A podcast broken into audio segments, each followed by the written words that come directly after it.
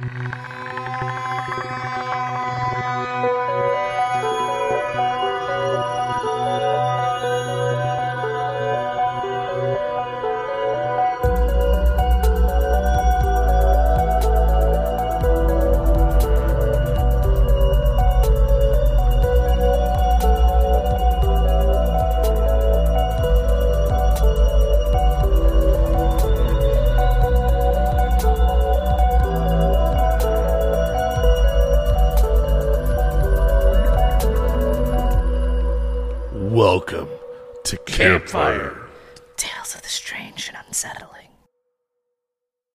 This show is created for adult audiences only.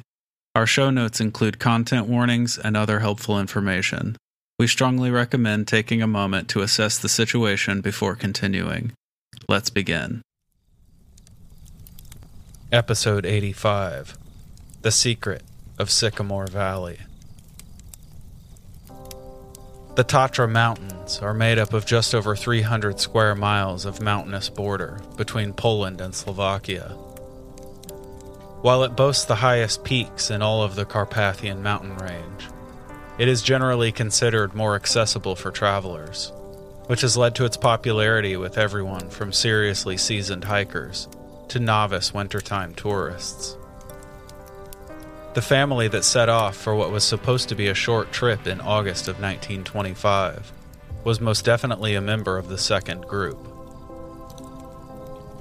A somewhat famous criminal prosecutor named Kazimierz Kosnica, his wife Valeria, and their 12 year old son set off from Krakow with plans to hike nearly 10 miles through the valley to the resort town of Zakopane. The selected path was one typically taken by novices. One of the easiest hikes in the range, aside from one difficult stretch known locally as Ice Pass, an area that rose to a height of 8,000 feet. Early on August 3rd, after eating breakfast at a popular hillside spot in the Valley of the Five Ponds, they started their hike. It quickly became obvious that the weather would not be cooperating with their plan. High winds and pouring rain soon closed in on their position. Determined and hoping that the weather anomaly would be short lived, the family pressed on. As they climbed an elevation, however, the rain turned to sleet, and around midday, as temperatures began to plummet, they encountered a group of four experienced hikers. They were desperate to avoid turning back, but fearful of handling the remainder of the hike on their own. So they pleaded with the group to accompany them for the next leg of the journey. They agreed and disembarked, now a party of eight. However, it wasn't long before three of the four experienced hikers became frustrated with the slow speed that the family kept. Kazimierz was constantly having to stop and clean his glasses, which were repeatedly fogging up. And just three hours into their time together, while stopped for a short break, the four experienced hikers huddled together to discuss their options. Staying with the struggling family was, of course, the honorable thing to do.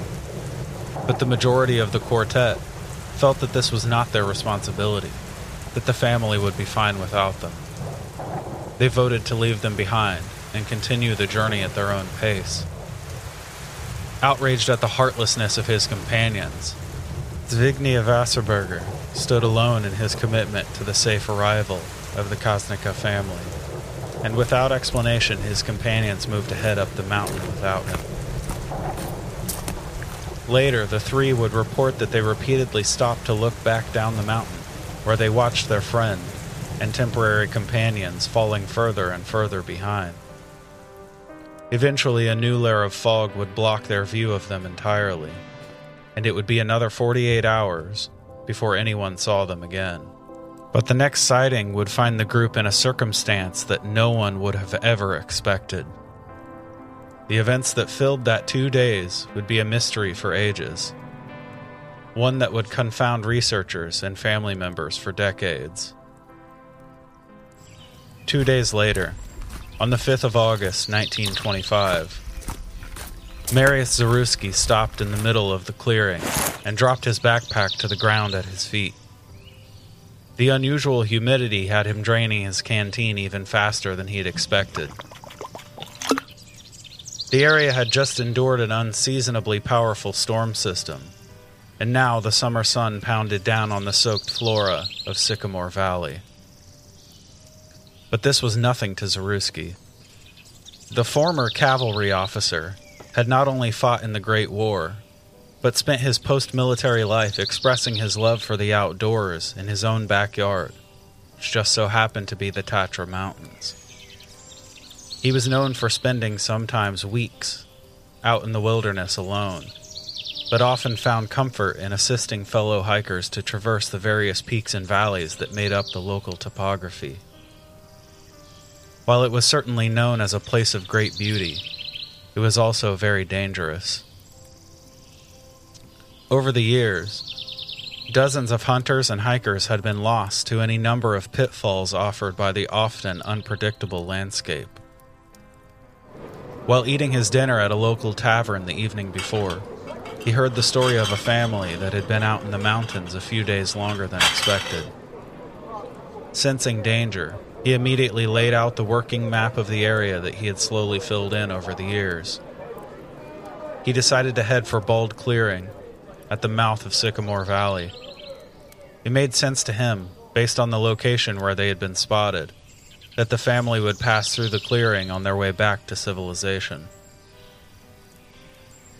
And it was just as his canteen touched his parched lips that movement toward the back end of the clearing caught his eye. It took just a moment to realize what it was that he was seeing. But once his mind focused, he stuffed the still open bottle into the top of his pack and raced down the trail toward a woman who had staggered through the trees. Obviously exhausted, she collapsed hard to the ground just before he was able to reach her. He dropped his pack and squatted down beside her, hauling her shoulders up off the dirt and into his arms. He reached back to retrieve his canteen when she caught his wrist with surprising strength. She stared through him with wild, desperate eyes. Disoriented and terrified, she began to mumble something incomprehensible. He bent his ear down to her mouth, and her words became all too clear. Dead. They're all dead. He lifted her slowly and leaned her against the base of a nearby tree, where he slowly fed her the last few mouthfuls from his canteen. Soon she began to regain her composure. And through the use of a makeshift cot, he carried her down the path to the nearest settlement. With Valeria safely in the care of a local physician, Zaruski quickly assembled a search party and headed back up the mountain.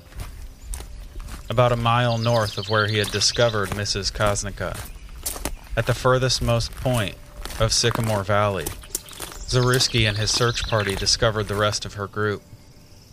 They lay dead in the small open area known locally as the Frog Pond. Kazimierz Kosnica was found sprawled out on his back atop a boulder near the water's edge. The lifeless body of his 12 year old son was found some 30 feet away, slumped against a large outcropping. Both bodies, while obviously dead, showed no blatant signs of their respective causes of death. This was one major difference between them and the corpse of Wasserberger. Over 80 feet away along the edge of the small pond, he had suffered a severe head injury and a broken arm from what was assumed to be a serious fall. Zaruski was at a loss. The scene made no sense to him. He wrote down his observations in a small pad from his pack and ordered the men from the search party to collect the remains of the unfortunate trio. They made up three cots and tied them on for the slow trek down the mountain. On the way, the men conferred and agreed that once Valeria fully regained her senses, her story would help to make sense of this bizarre scene. Unfortunately, the tale they would be offered by the mending Mrs. Kosnica would only serve to further their confusion. According to her, when the group reached the ice pass, their ability to traverse the land became downright sluggish. Between the terrible weather and the admitted ineptitude of their family, making the journey successfully felt more and more like an impossibility. Finally, after several attempts by Wasserberger to convince the group that turning back was the only way to ensure their safety, Kazimierz conceded and reversed course through the howling wind, heading for the safety of lower altitudes. About 30 minutes down the mountainside, her son began to complain about weakness in his legs and back. Less than two minutes later, he collapsed against her and couldn't walk any further under his own power. Eager to get the group to safety, Wasserberger rushed in, pulled the boy's pack off. He handed it to his father and hoisted the boy over his shoulder. His determination would soon prove futile, as just minutes later, as they approached the frog pond, Kazimierz dropped to his knees. Valeria reached down to help him up. He looked up at her with confused and fading eyes. I can't. I'm, I'm just too weak. She helped him roll over into a seated position and reached into her pack when she heard Wasserberger cry out from behind her. She turned just in time to see him collapse, dropping her son to the ground as well. She panicked. It didn't make any sense. She she just needed to get control of the situation. She raced to the side of her son and the hiker to help them find a more sheltered spot against a large boulder. She reached into her pack and retrieved a bottle of cognac, offering a warming sip to Wasserberger and a piece of chocolate to her son, before running back to help her husband. When she reached him, she gave him the same sip of cognac, but she was shocked when, only moments later, he died in her arms. She began to sob, just out of pure confusion and frustration, when behind her she heard a thump on the ground. She turned to see Wasserberger sprawled out and limp on the ground. She reasoned that he must have tripped and fallen in an attempt to reach her. It only took a quick check to confirm that he too was dead. And she raced back to find, in a heart shattering moment, that her 12 year old son had slipped away as well. She felt a black fog of despair descend upon her. She dropped to her knees and began to weep. She wasn't concerned with what had caused this bizarre series of events. She wasn't worrying if she was in danger as well. She only felt the pain of loss like never before. Weeping turned to wailing as she pulled the body of her dead son up against her and huddled into the rock face for some warmth of any kind at all. She didn't know how to proceed. She couldn't help but be angry with the world for leaving her unprepared for a moment like this. Utterly lost, she spent the next two days huddled under the blanket from her pack with her dead son in the pouring rain, so heavy that she couldn't tell which way they had come from and which way was out. When finally, on the morning of August 5th, she woke in a stupor, but soon realized that the rain had stopped. She pulled herself out from under the now sopping wet blanket and climbed up on the boulder to get the lay of the land. After deciding on a direction, she just started walking. In a blur of exhaustion and emotional distress, she shuffled through the forest in the vague direction of civilization. After hours of walking, the next face she saw was Zaruski's. When her story failed to illuminate the cause of death, people assumed that autopsies might hold the answer. Unfortunately, this caused even greater confusion. The cause of death for all three victims was determined to be a pulmonary embolism and heart attack. With no evidence of a crime having been committed, the investigation simply ended. So the question here is what could have possibly caused the sudden and nearly simultaneous deaths of three seemingly healthy people? Whatever it was, why did it affect the men in the party but leave poor Mrs. Kosnica as the only survivor? Nearly a century has passed since the tragic events of that day, and no theory has ever been offered that stood up to close scrutiny. At a certain point, maybe we have to consider the possibility that we will never know what truly happened that day deep in the Tatra Mountains. We may never know the secret of Sycamore Valley. Welcome, campers, to Campfire Tales of the Strange and Unsettling. We're your hosts. I'm Ryan. And I'm Jordan. Now the debrief. I'm really enjoying these uh, these strange strange death episodes. Yeah. I don't know why. That's probably morbid, but they're pretty cool.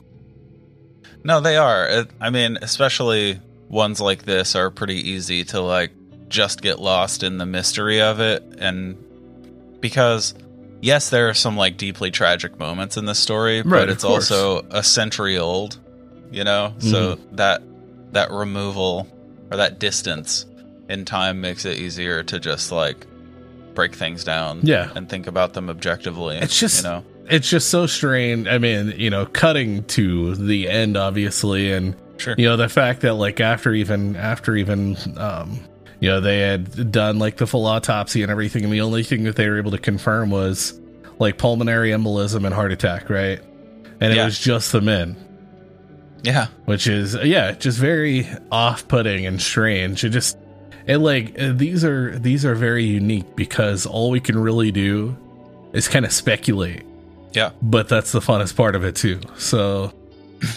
Yeah, because I mean, it it's fucking weird, man. They all three died within minutes of each other, Right. Of the same seemingly natural like event. as I was listening to the story, I was like, somebody like they, there maybe somebody got like, or they all or something got bit by a snake or something. You know, like out there in the forest, whatever, like Sure.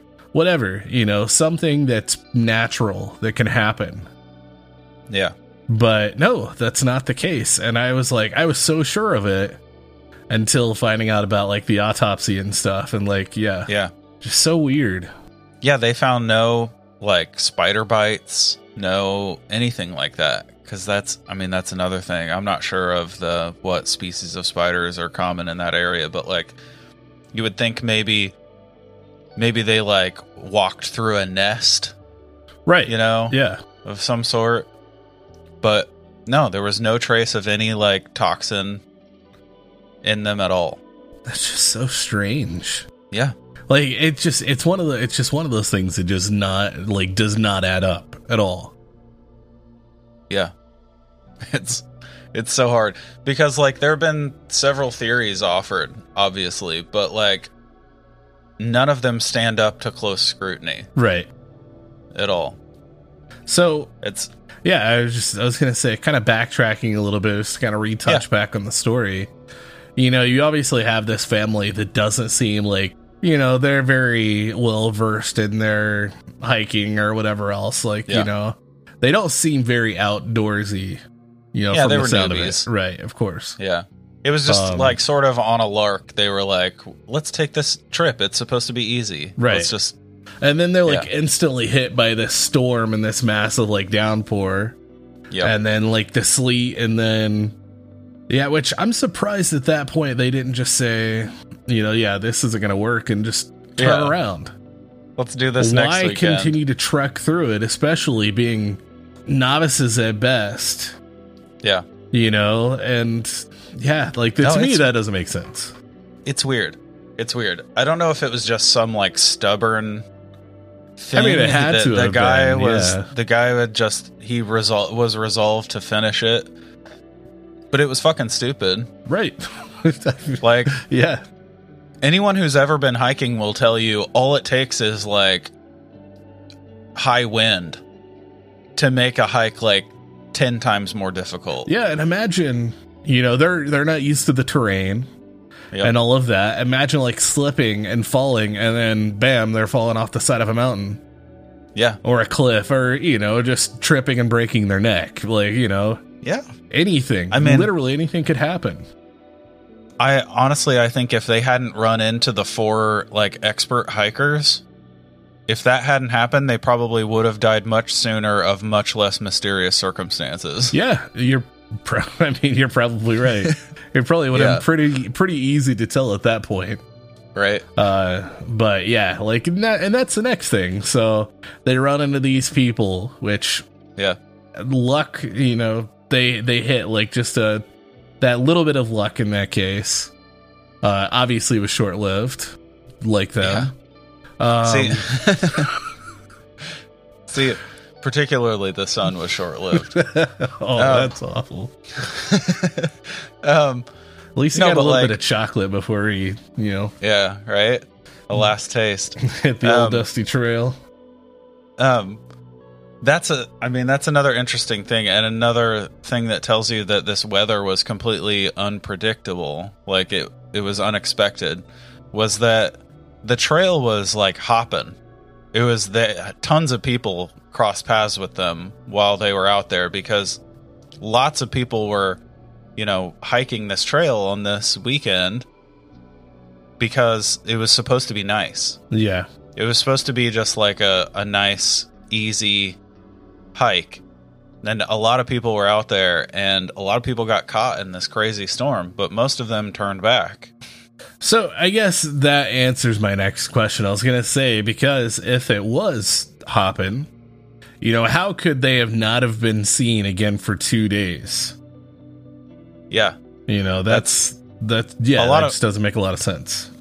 A lot of people turned back, and I think by the time they made it to Ice Pass, a lo- like anyone who was familiar mm-hmm. with the trail and knew like, oh, that that bit's a little tough anyway. When the weather's nice, it's tough. So we're we'll, we'll just turn back. We'll you know go tomorrow or whatever Right, when the yeah. weather clears. So by the time they got there, there were not a lot of people to to be seeing them. And the super experienced hikers, after they part ways, after the three of them split, they're like up the mountain and they're like checking back Right. to see where they are behind them. and, And, they're just continuously falling further and further behind, right? yeah, and eventually they go above a fog band and they just lose sight of them. Yeah. But hmm, I'm surprised. I, I mean, obviously that group didn't give a shit. Like the, you know those three at least. But I'm Yeah. surprised they didn't at one point be like, okay, you know, go cycle back and make sure everybody's okay. Yeah. I mean, you would think so, but these are the guys, these are the same guys who decided in the first place, like, fuck it, they'll be all right. Right? Yeah, that's that's true. I mean? Yeah. just because the poor dude kept fogging up his glasses and having to stop to clean them in the pouring rain.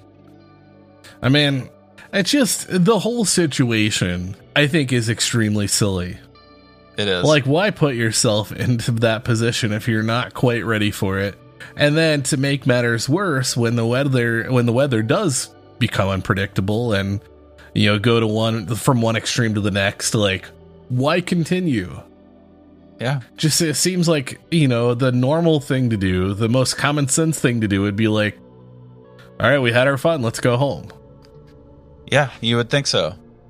And I mean, you have to even even in an, an inexperienced climber or hiker would know that like, oh, we're gonna go up fifteen hundred feet in elevation in the next two hours, and it's pouring rain right now. Yeah, like you know you're going into very cold very bad weather. I mean, yeah, if nothing else, just yeah, just the cold, the wind, and things like that are going to be, you know, miserable. Exactly. yeah and we're talking like legitimately miserable conditions like based on the story she gave at least and that's an important point is all we have about that two days is from her Yeah, that's true. So, um, she said that once they hit the sleet, basically, which happened right right about the time they got into the ice pass area. yeah, Um, they were they slowed to a crawl. Like, they were barely making any progress at all. I mean, even like, I don't know. I mean, you know, I, I, not knowing how difficult, con, you know, completely the conditions were, but like maybe at that point you like cut back just a little bit, take a break, try and get a small fire going or something that can like you know, at least wait out a little bit of the conditions. Yeah, you would think. Like, let's drop back down 500 feet and where it's raining and not freezing, Right. and we'll set up camp and we'll see if we can wait it out. But no, dude, he was apparently he was all for it. Those He's are like, just fuck like it, we're gonna make it. those little things that really don't make sense that just kind of keep you wondering. And uh, just just as with any weird case like this, Dyatlov Pass, the Yuba County Five, like you know all the weird, strange deaths, and uh, even even some of the more recent ones we did. Uh, what was the one? The mutilated man. Oh yeah, Um, you know, like Billings just Reservoir. yeah, like just some of these just really are there's so many questions that just make you think like what is wrong with these people? Yeah, Like use they're- your common sense. It just yeah.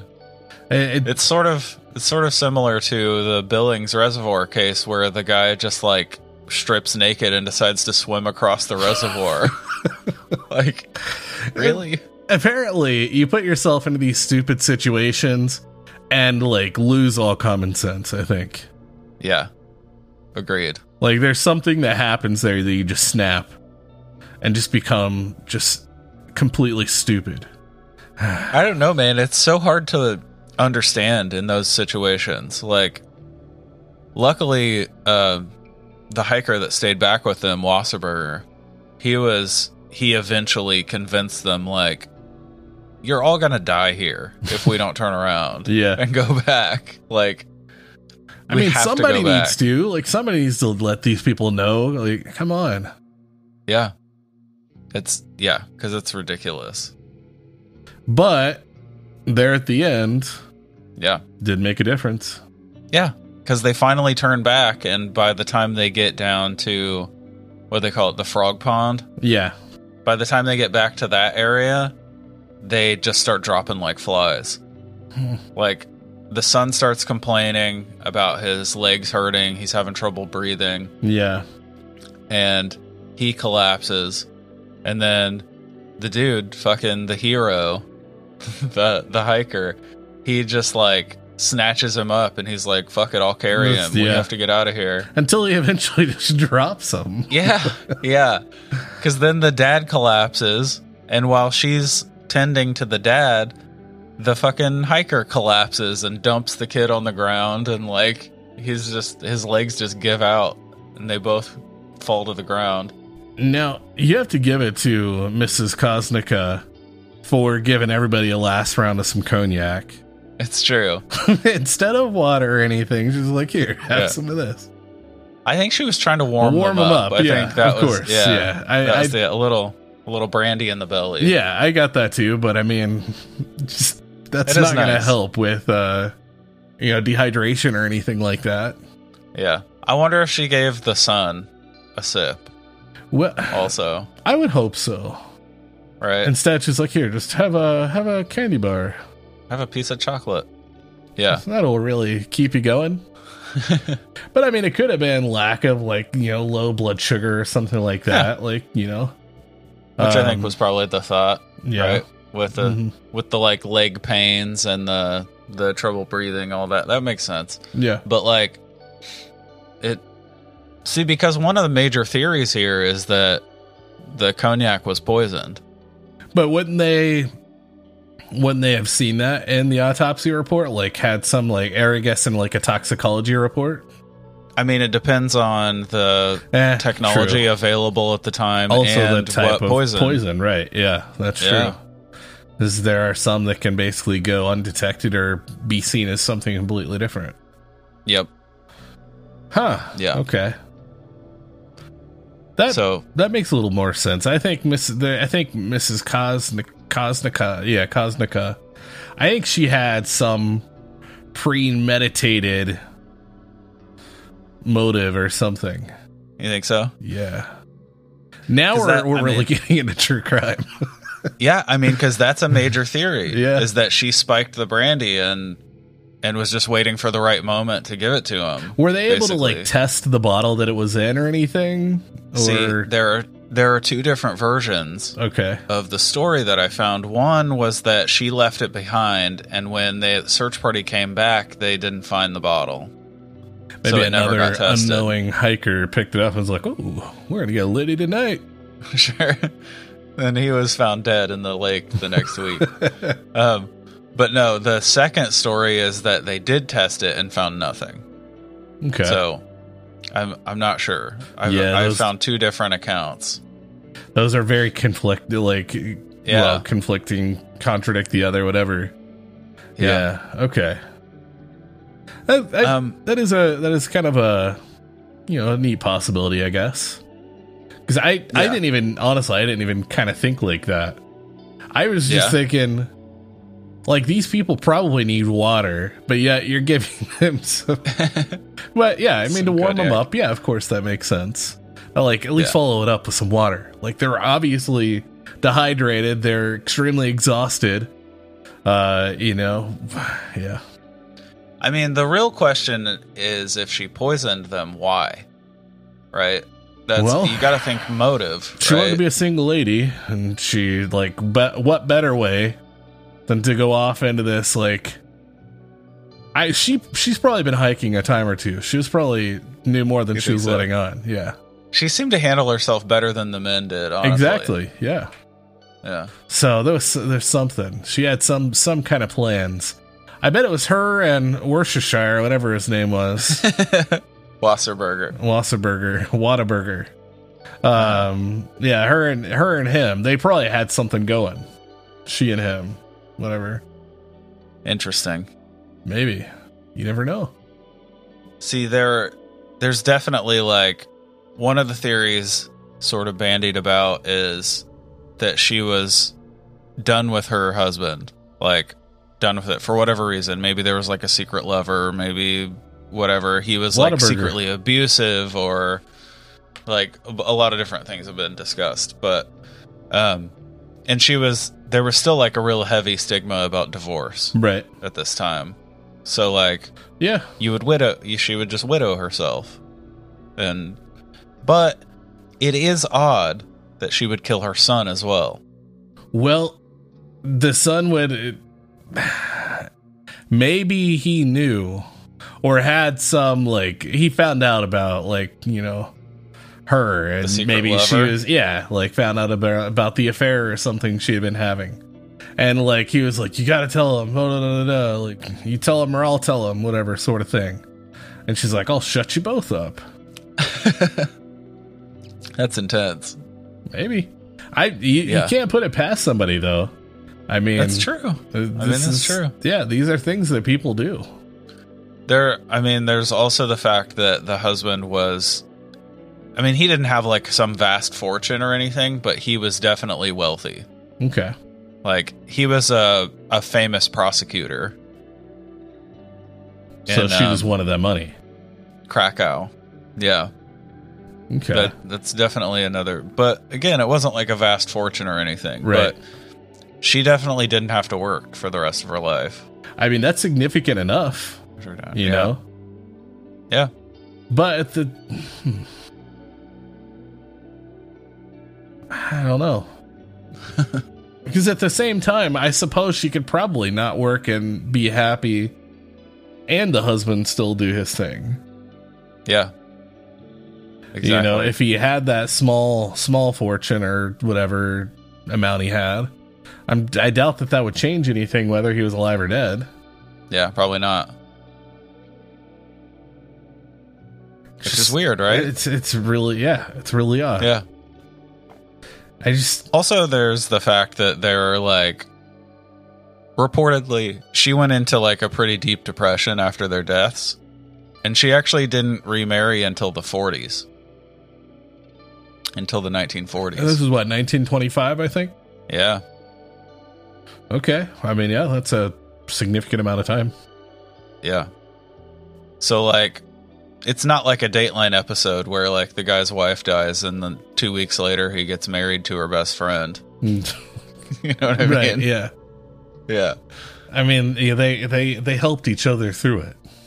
yeah. Of course. Yeah. Yeah, it, It's powerful to to turn a corner with someone. right. it does. It does just seem weird that if that was the case, if it was, you know, like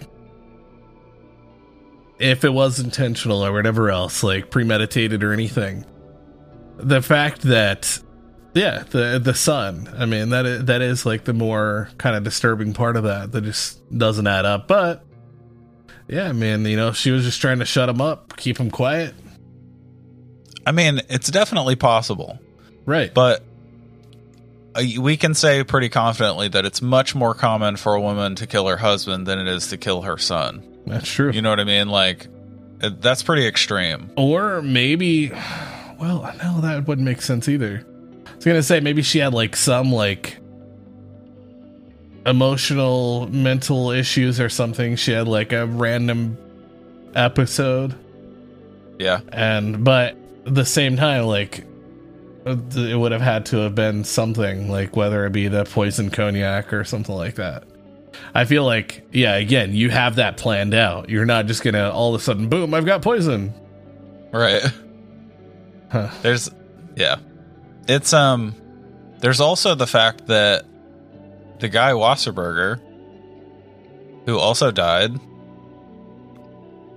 um he had like a head wound and his arm was broken. Yeah, he was in the worst, like the worst shape Yeah. out of all of them. So did he maybe refuse the brandy and she had to like club him That's a good question, actually. cuz she didn't he didn't know her. I mean, because like you know, the story kind of makes it out like maybe he slipped and fell or something. Whatever. Yeah. Cuz that was her story. Maybe the sun. Maybe the sun was a little too heavy. You know, whatever. Any of them. Yeah. But yeah, I that that actually makes a lot more sense. There is also the fact that the bodies were not when the team discovered them. When the search team discovered them, they were not in the place that they ended up at the end of her story. Did you notice that? No, I didn't catch that. So yeah, no, uh, yeah, go go, kind of explain that if you can. Yeah. So she said that okay, in her story, Wasserberger and her son were leaned up against this boulder, this like outcropping. That she had basically dragged them over to to get them like out of the wind Okay. um, after they collapsed. After he collapsed while carrying him. Um, so she drags them over and leans them against this outcropping, and the husband collapsed right near the water, the edge of the water. She runs back to the husband. He dies in her arms. She leaves him there because while she's with him, she hears Wasserberger fall down Right. in the high wind. Makes total sense. I mean, Um, body thump, sure. yeah, I guess.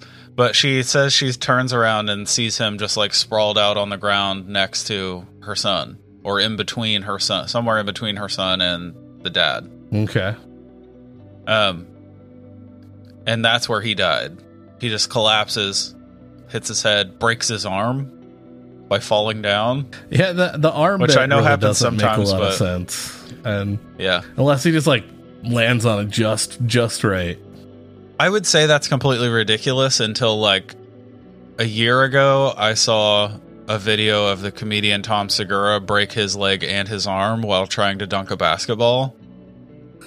And he literally is just running, and suddenly he's like a pretzel on the ground. Uh, like, it's bizarre. oh, Like, he just fell to, he like fucked up his knee perfectly when he went to extend to jump, and it twists underneath him, and he lands on his arm perfectly and just snaps his arm back. that sounds awful. Yeah, Oof. terrible, dude. Makes me afraid of walking now. Exactly, right? but like yeah, I would say after seeing that, I can buy that maybe he broke his arm when he fell. All right, Right. let's But- say he did. Yeah. So anyway, he is on the ground somewhere between the husband and the son. And the son dies right there leaned against the outcropping. Right. And she the most like heart-wrenching, agonizing thing in her whole story. She wraps herself up with her dead son in this blanket and lays there for two days yeah. in the pouring rain with her dead son. That's fucking crazy. Yeah. And that's like that's not even gonna keep her warm at that point because like the whole No. intention there is body heat, right? It's like a mid trauma thing, I think, where like the reaction is almost like she's trying to keep him warm. Maybe. You know Yeah. what I mean? Like, yeah, it's just Motherly instinct, even though, Yeah. you know, obviously trauma thinking. Um, Okay. but according to her, he's he's against the rock, or at least near it, where they were like wrapped up in the blanket together, up against the rock. Wasserberger is between him and the water, and the husband is at the water. But when the search party finds them, the husband is sprawled out on top of the rock, on top of the the boulder Okay. the hu- the son is leaned up against the the boulder where she said he was, Right. and Wasserberger's like eighty feet away, down by the edge of the water, like down the the coast, basically of this pond. Well, maybe during that those two days where she was hanging out with her her dead son, maybe she decided to bring in the dad too, and like have them be as one big happy family. I don't know, maybe. For their like, I'm saying like maybe she It's hit some, like, like, some psychotic state. break, yeah, yeah, and she just starts moving them around, and she's like, everything's back to normal. She's having conversations. they're doing their thing. Maybe they're just camping that's weird, man. until she finally comes to, and oh right, gets a little sunlight on her face and realizes what the fuck happened. yeah, Um, I also thought maybe Wasserberger didn't actually die when he fell, and he like w- took off crawling Mm. at some point. okay. So that's definitely a possibility. So, like, what? Like, do you mean that Mister Wasserberger or whatever? He's like crawling back, and you think she like hit him in the back of the head with a rock or something? Like, you know, bludgeoned don't him in the head, or I don't know. I was I was thinking just like the disparity between how they found him and her story, ah, her actual story. So like That's what I was thinking was maybe he comes to, you know, a couple hours later or maybe a day later, whatever, he comes to and all he sees is like the guy's dead over there and the woman and the boy are wrapped up in a blanket over there. It's still pouring rain. And he just starts like crawling for rescue. Like this is the vague direction that, that I need to go in and just takes off crawling and that's why they find him so far away. or she sees her son, uh, you know, the lady, her son, and her husband all kind of propped up, and her just having conversations with them. yeah, And he's, like, I'm getting the fuck exactly, out of here. yeah. yes. Yeah. I like that too. Oh man. That's fair. He's like this woman's gone wrong. it's time to get out of here. And you can't like. Uh, well, I mean, his his legs were fine, right? Yeah. He's had a Yeah. broken arm and And the little head wound. little head trauma. Yeah, So I guess he could have like, you know, stood up and tried to walk out. And maybe, maybe, he, just like, went to push himself up and realized his arm was broken. He's like trying to like hobble up or whatever, you know. yeah, And then eventually just uses all of his energy and just passes out again. yeah, could be. Could definitely be. I like the idea of him waking up and seeing her, like maybe cradling her son and like, you know, talking to the dad, and she's like rocking the son back and forth, telling him how pretty he is. Yeah, having some like Wilson from Castaway moment. yeah, hey, it's possible. yeah, I kind of like that angle, actually. we just turned this woman into this, just yeah, almost something Yeah. out of a horror movie. it's true. I um. Okay, so to completely switch gears, another big theory here is because the dad was a pretty well known prosecutor in Krakow, there is a theory that he was this was an assassination I mean, yeah, that that could very well be a thing. Like somebody by like, targeted them. criminals and- he'd prosecuted or yep but it doesn't explain why the wife is was you know walked out of there completely fine, it's true unless she like played dead. well if they But that that would make sense. e- Yeah, that wouldn't make sense either. Okay. no but if they poisoned her cognac and she just didn't drink any of it Maybe she wasn't cold. yeah for whatever reason she didn't drink it so it killed the husband and you know the son um, i guess but But did she? Did, like, did she say that she had some too? Like, she actually specifically said that she didn't have any really? Okay. which was a thing that that made that makes it a lot more sus. Yeah. see it makes me think it's not her because why would she make that part of her story Just it would be better well, for true, her yeah. to say like i drank it too and there was no problem with it Yeah, I guess, I guess you're right. you know Yeah, because yeah, I mean that would be that would almost be like setting yourself up for. Oh well, Yeah. you didn't. Why did you not drink it? yeah All right. Well, I guess discard that idea.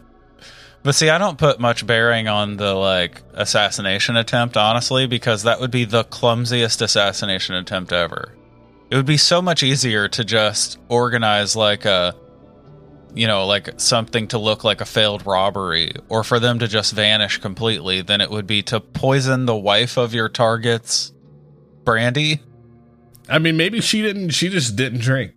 Maybe they knew. Like I don't know. Maybe somebody somebody was in the inside. It was the sun. The sun gave them all away. Actually, it was Whataburger. He's in on Ah. it the whole time. Gotcha It wasn't- that's why he didn't abandon them Right. It wasn't just by like some random happenstance that he they you know he happened to run into them. No. but what th- then he accidentally poisoned himself also because you gotta remember he died too He forgot. He was thirsty. Yeah, for sure. There's also okay. So the problem with all of these theories is that they all rely on the brandy being poisoned. Right. Yeah. Yeah. I mean that's And- that's like the one thing. They have they have symptoms. They start getting fucked up before anyone ever sips any brandy. That's yeah, true. Right? I mean, they're all like, "Oh, I can't, I can't go on any further." Like you know, Yeah. like yeah. I mean, and especially the son. The son's like, just He's wrecked. yeah, just a Yeah. pile of nothing, basically. Like just struggling to keep going. Yeah.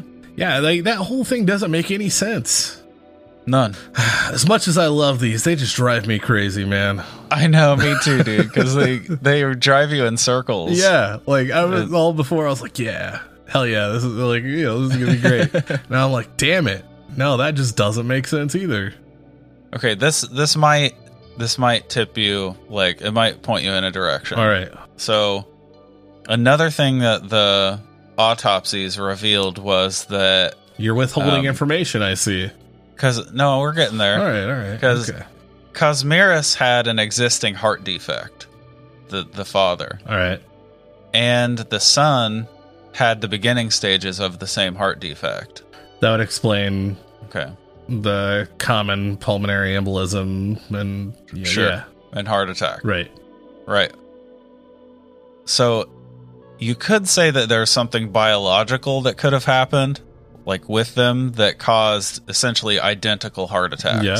In the Just father and son. Overworking that, like overexerting themselves, maybe. Sure. you know, due Plus to the, the- conditions, the and- elements right? and exactly. The, elevation is also going to make things happen. Yeah, Yep. But then what the fuck happened to Wasserberger? unbeknownst to all of them, he also had the exact same ailment. No, because it actually it actually confirmed that he was like healthy as a horse. well, well, There's nothing wrong with him. Like he just suddenly had this pulmonary edema and heart attack. maybe it's there's something in the weird. air, had the same heart attack. right? That just only affects men. Yeah, apparently. Well, see, that's not that doesn't sway me in any direction. Now it just I doesn't even make any more sense. Just for a second, and then you remember Wasserberger Right. again. He seems to be like the the monkey wrench in the fucking gears here. Like But every time also s- something starts to make sense. he also seems to play a part that like should be more obvious, Yeah. you know. But at the same Yeah. time, he also seems like this just good old a good old boy that was like there to help out. Yeah. Why did he stay Contradictions back? abound. That's yeah. Was he really the only good person in that group of four people? Maybe in their huddle they were actually like, let's just leave him alone. He's like, no, I've got other plans. So like, we can't we can't have any part in this. I gotta kill these motherfuckers. and they're like, "Ah, Wasserberger again? That's the third time this week. Come on. exactly. I mean, I don't know. it's weird. Yeah, his, it just his like his part in it doesn't make doesn't I mean it just doesn't add anything anything extra. Like it just makes it that much more strange. Yeah. That the fact like this was the same quote unquote thing for all of them. Now my thing is I think whoever did this autopsy report was forced to provide this report. Something else actually happened Oh, and there's shit. something more at play here, but we will never know because it's been swept under the Slovakian rug, and Polish. Poland, Slovakia, it doesn't matter. Yeah. It's- it's been swept under the rug at this point. And you Shout know, out to all of our Polish listeners.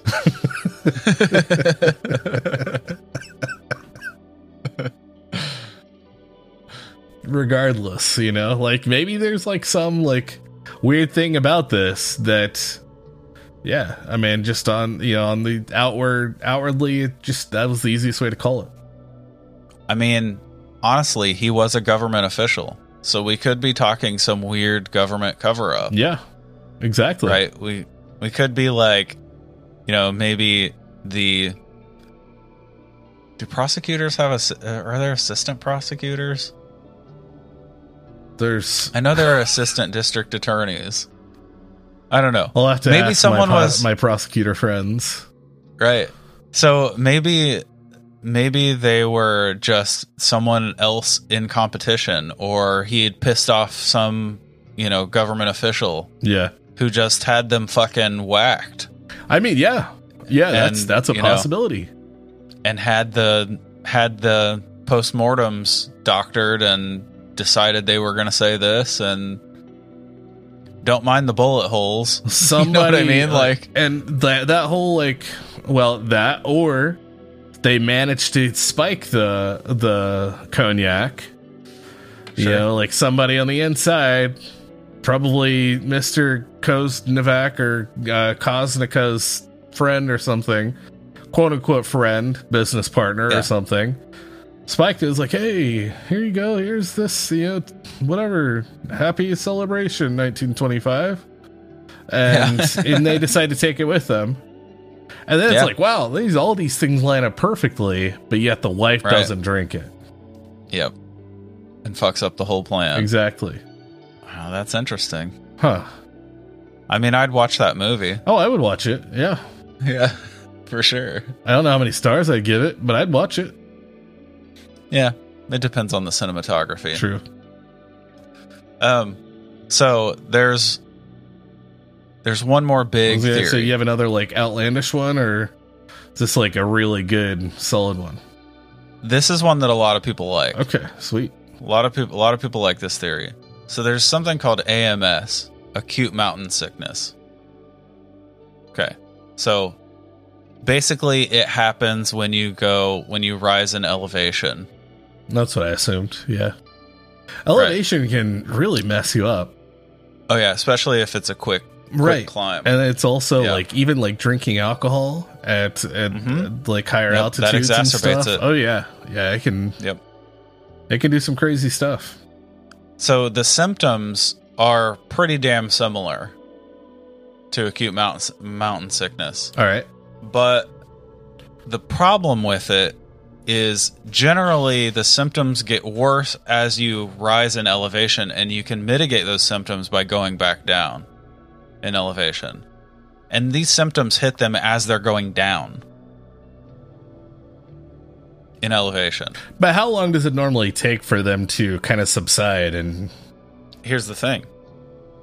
Because another problem with this is that acute mountain sickness, it has like three stages, right? All right. So after acute mountain sickness, you get high altitude pulmonary edema, and then you get high altitude cerebral edema. And you have to get to the third stage before it becomes fatal. Okay. You have to get to the third stage before it becomes fatal. maybe their trek back down was so slow that they reached that point before But they would have had symptoms that whole time they were climbing. I mean you would think, yeah. Uh, yeah. Hmm. And it's I could see maybe because the pulmonary pulmonary edema stage, the second stage, usually doesn't kill people. But if these people had these fellas had this heart condition, it Yeah. could have caused the heart attack, right, yeah. That killed them. That's true. right? But again, Mr. the monkey wrench in the works. Wasserberger was an experienced climber. I mean, this is a guy who regularly like climbed in the Alps, in the Swiss Alps. Like he was a, a very seasoned climber. So See, that's would- another thing you, you really have to think about. Like yeah, because that, Yeah. that doesn't make any sense. I mean, no, and that and that seems to be a common common thing in cases like this. There's all you know. There's that somebody that's like, why why would this happen to them? Because they were so seasoned. They you know they knew Exactly. their way around or whatever else. yeah. So if he had, if he was someone who got AMS, he would know that about himself and he would know how to handle it. Right? Because some people just get it and they Yeah. have to like, you know, stop where they are and and take time to acclimate to the you know, it just takes them longer to climb basically because they have to stop and acclimate to the to the the air. Yeah, right at that altitude and then they can move on. But like he didn't do that. Right? He he was he had the experience and he you would think that if he had it he would handle it. Yeah. but he didn't. Right? It's just now I'm going back to Mr. to Wasserberger. yeah. I think him and the wife were in cahoots. you think so That's what I said. to Start. I'm pr- I'm sticking with it. my i don't know man I don't know either. My- it really doesn't make it, doesn't make sense. Like why what okay. happened to him too? Yeah. Because I don't know, maybe it was like a thing where two people plan a bank robbery and then one of them shoots the other one so they don't have to split it afterward. Yeah. Maybe they plan to kill the father and son and then she was like, then she realized, like, well, I don't have to share the fortune. Or she felt so bad she wanted to turn herself in. He was like, "No, you can't. We're in this together." Blah blah. You go down, I go down, sort of thing. So he like comes after her, and she's like, "What?" And like knocks him down, him. breaks his arm, and hits him in the back of the Sure. head. Okay. Again, I'd watch that movie. Yeah. I don't know, yeah. Man. I don't know either. Th- This is a tough one. This is really tough. It is. There's like not a whole lot to go off of other than just it's the men. There was some cognac, and they were dumbasses and didn't turn around earlier on. Yeah. Yeah. Well, I mean, there's also the chance that, like, some people talk about, like, it, it being something environmental, like some aerosol that affected right? them. yeah, I mean that's and that's But what I thought. why too, wouldn't it why kill wouldn't her? it affect the wife exactly? Yeah. Or There's also weird weather phenomenon like vacuums that are created against when you're against a rock face. You know, okay, weird weird weather anomalies like that. yeah, That's that's been talked about a little bit. Hmm. I mean that's that's possible. I mean weather does some some strange things. It's just as possible as anything else. Agreed. We've talked about, right? Or Yeah. this could have been like mountain men or Bigfoot. See, before we go, before we wrap this up, I wanted to ask you like, I have a, a section of my notes here called Classic Campfire Theories. I mean that's where I was about to start heading. Do you think that any of them could have applied here? I mean, I think that they all could apply there. Whether or so? not I think that that could actually happen, I, I mean, I don't think that's the case in this one. But let's let's just talk about it just for a minute. You know, Sure. could have been, you know, an, a hungry Bigfoot, angry Bigfoot, big feet, a Sasquatch, Yeti, whatever you want to refer to him. Sure. Um, yeah, just out there, just like he's having a bad day, and he uh scares all of them into their deaths, except the wife. See, that's what I'm thinking. Maybe he attacks Wasserberger. Right. The Bigfoot attacks Wasserberger, right? And the other two have heart conditions. They just fucking drop like flies. yeah, just out of Like sheer terror. Right. Yes. Fear. Yep. heart attack. The wife escapes, but she is not about to go and fucking be embarrassed and humiliated by telling a Bigfoot story. Right. I mean, because who's gonna believe her? Right. Right. Exactly. So she so she makes up this this tale of what happened. I think we just made Bigfoot work. Yeah, I think so. God damn it. or aliens. Yep. That's that's the next one. They right? land, right? Ah, scared to death. Wasserberger was taken on board, and you know they did some experiments on him and dropped him back off, and he just slowly died. They accidentally beamed him like 15 feet above the rocks instead of on the ground, and Yeah. he bumped his noggin. and Sometimes broke they're his not, arm. they're not quite precise enough with their Right. You know, There are a few funny stories like that, abduction stories, Yeah. where people are dropped like just like four or five feet off the ground, and they're like, "Seriously, assholes! yeah. I mean, couldn't you have lowered me just a little it's further." it's not the first time that that's been a thing. So Yeah, Yeah, it's possible. I mean, there could be a lot Maybe- more, you know, with like an alien UFO involvement or whatever. But sure. I just like the scared to death thing because we Maybe can literally abduct- use that for everything. It's true. They saw a snake. Maybe- ah! Scared to death. yep. And then Wasserberger slips on the snake. He actually picks it up and starts fighting it, and the snake fights back. exactly. With a mallet. I was thinking it grew Um, like beefy arms and just started like Like beating the shit out of him. arms. Yeah, the man anything. I just think of like they're like layers of muscles that the snake just Yeah. pops out. Yeah, like Trogdor. The Burninator. You remember? Um, so he's teaching them how to draw a, a dragon, right? And he's like, draw an S, draw another S. And then he's like, and give it strong arms. And he draws like a man's arm on each side of the dragon. Classic internet. Wait a minute. I think I need to start over. For those of you who are unfamiliar, for those of you who are younger than 35 years old, definitely go go Google Trogdor and it is classic internet. So, what if the aliens abducted all four of them and her sort of tragic tale is just, you know, implanted memories to cover for the like they fucked it on the other three. Like they didn't know about the heart condition, whatever. Uh, Who knows? The other one fought back. yeah. They were fatalities, right? But she survives, and they give her this implanted memory of what happened to cover up the fact that she was abducted. I'm that's just as possible. Yeah, and that also kind of goes into that that uh I mean, with the idea of implanted memories and stuff like that. You know, Yeah. that, yeah, that could be a whole whole thing in itself. And that's a Dude, movie I would watch. Yeah, I would. I would also. Movie or documentary? I, I would want that to be a movie. Yeah, agreed. Yeah. Um, no, but like, that's that could definitely be a thing You're right. in Campfire Land. That's a definite possibility. I Right? kind of like that.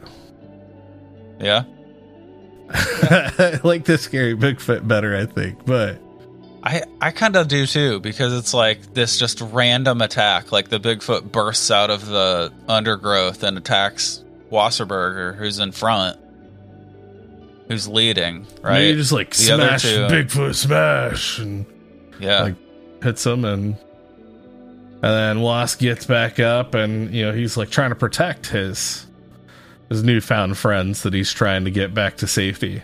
sure. And then Mister Mister and Son They just drop they're dead, like, oh, Wasp. terrified. Yep. The dude even climbs up on the rock to try to get away from it. Heart attack. Right. That's true. Drops dead, sprawled right on top of the rock, right? Yeah. The sun's hiding behind it. Dead. I think we've just solved it. I think so. You know, I honestly I tacked on the classic campfire theories at the end because I thought we'd just like blow through them and like, nah, definitely not. Nope. I think we just landed on it. yeah. At least the one that just makes the most sense to me. Yeah, because the thing is, like, this is a a story that allows the the mother, the wife, it allows her to be dishonest for noble reasons, or at least for understandable reasons. Yeah. Right? It allows her to be dishonest about the story that doesn't make any fucking sense And she's well aware of it. without her being guilty of anything. Right? Which I think is what I like about it. Yeah. And that's why she straight up tells him, Yeah, I didn't drink any of that cognac. Yeah. Because that wasn't the problem. Yeah. Exactly. All right. But she wasn't about to, you know, spend the rest of her life being the crazy lady who says Bigfoot killed her family. right. Well, and then, yeah, exactly. Because then that that's going to come around on her, and then nobody's going to believe that. And Yep. then it's just going to be another thing where everybody just thinks she killed her family. Precisely. That's sad, you know? It is sad. is. It's really sad. That poor lady Yeah. had to live the rest of And- her life in secret, keeping a secret. And who's to say she didn't actually spend two days wrapped in a blanket with her dead son after the Bigfoot? You know what I mean? Right. Like, yeah. That part, like, fucked me up. That part of the story. It's it's yeah. it's intense, man. Yeah, it's a little it's a little morbid. It's like a woman off the deep end for sure. Yeah. Like lost in grief. I just it is. like let me It cuddle is. with you although you're gradually becoming more and more stiff and Decayed. uh Yeah. It's, but like, just the thought that that like protective instinct doesn't go away. yeah, of course. You know, it's, it's wild. Yeah. And I mean and some you know, obviously your Tragic. child. Yeah. yeah, it's gonna be you know, if if she wasn't in on it, Yeah. you know, yeah. I mean that'd be devastating. Yeah. And completely she would be overwhelming. complete yeah, and and in shock, you know. Yep. and that would explain why you know yeah why she would just not want to let go Yeah. not want to face the reality of this is actually now a thing Yeah. Man, that's terrible. yeah what a way to leave That's this truly, episode truly terrible. Right? On that fucking bright and sunny note, I think that concludes episode 85 The Secret of Sycamore Valley. Thank you, thank you, thank you. From the bottom of our weird, possibly alien, maybe ghostly, probably cryptid hearts for listening. We absolutely love having the chance to discuss all these wild creatures and events every week, and it's your continued attention that allows us to carry on. We want to get to know each and every one of you, so please come and check us out on all the socials at campfire.tales.podcast on Instagram and Facebook, at campfire TOTSAU on Twitter, and you can also visit our website at campfirepodcastnetwork.com. If you love the show, please rate and review it. It's what truly helps us continue bringing your weekly dose of the strange and unsettling. And a special thanks to Greg Martin at Reverent Music on Instagram for his contributions to the beautiful music that you hear every week under the debrief. You can find more of his tunes at reverbnation.com slash reverent. It's fantastic, fantastic stuff. Go give that a listen. And that's it. Until next time, I'm Ryan, I'm Jordan. And remember, campers. Stay weird and trust in the unknown.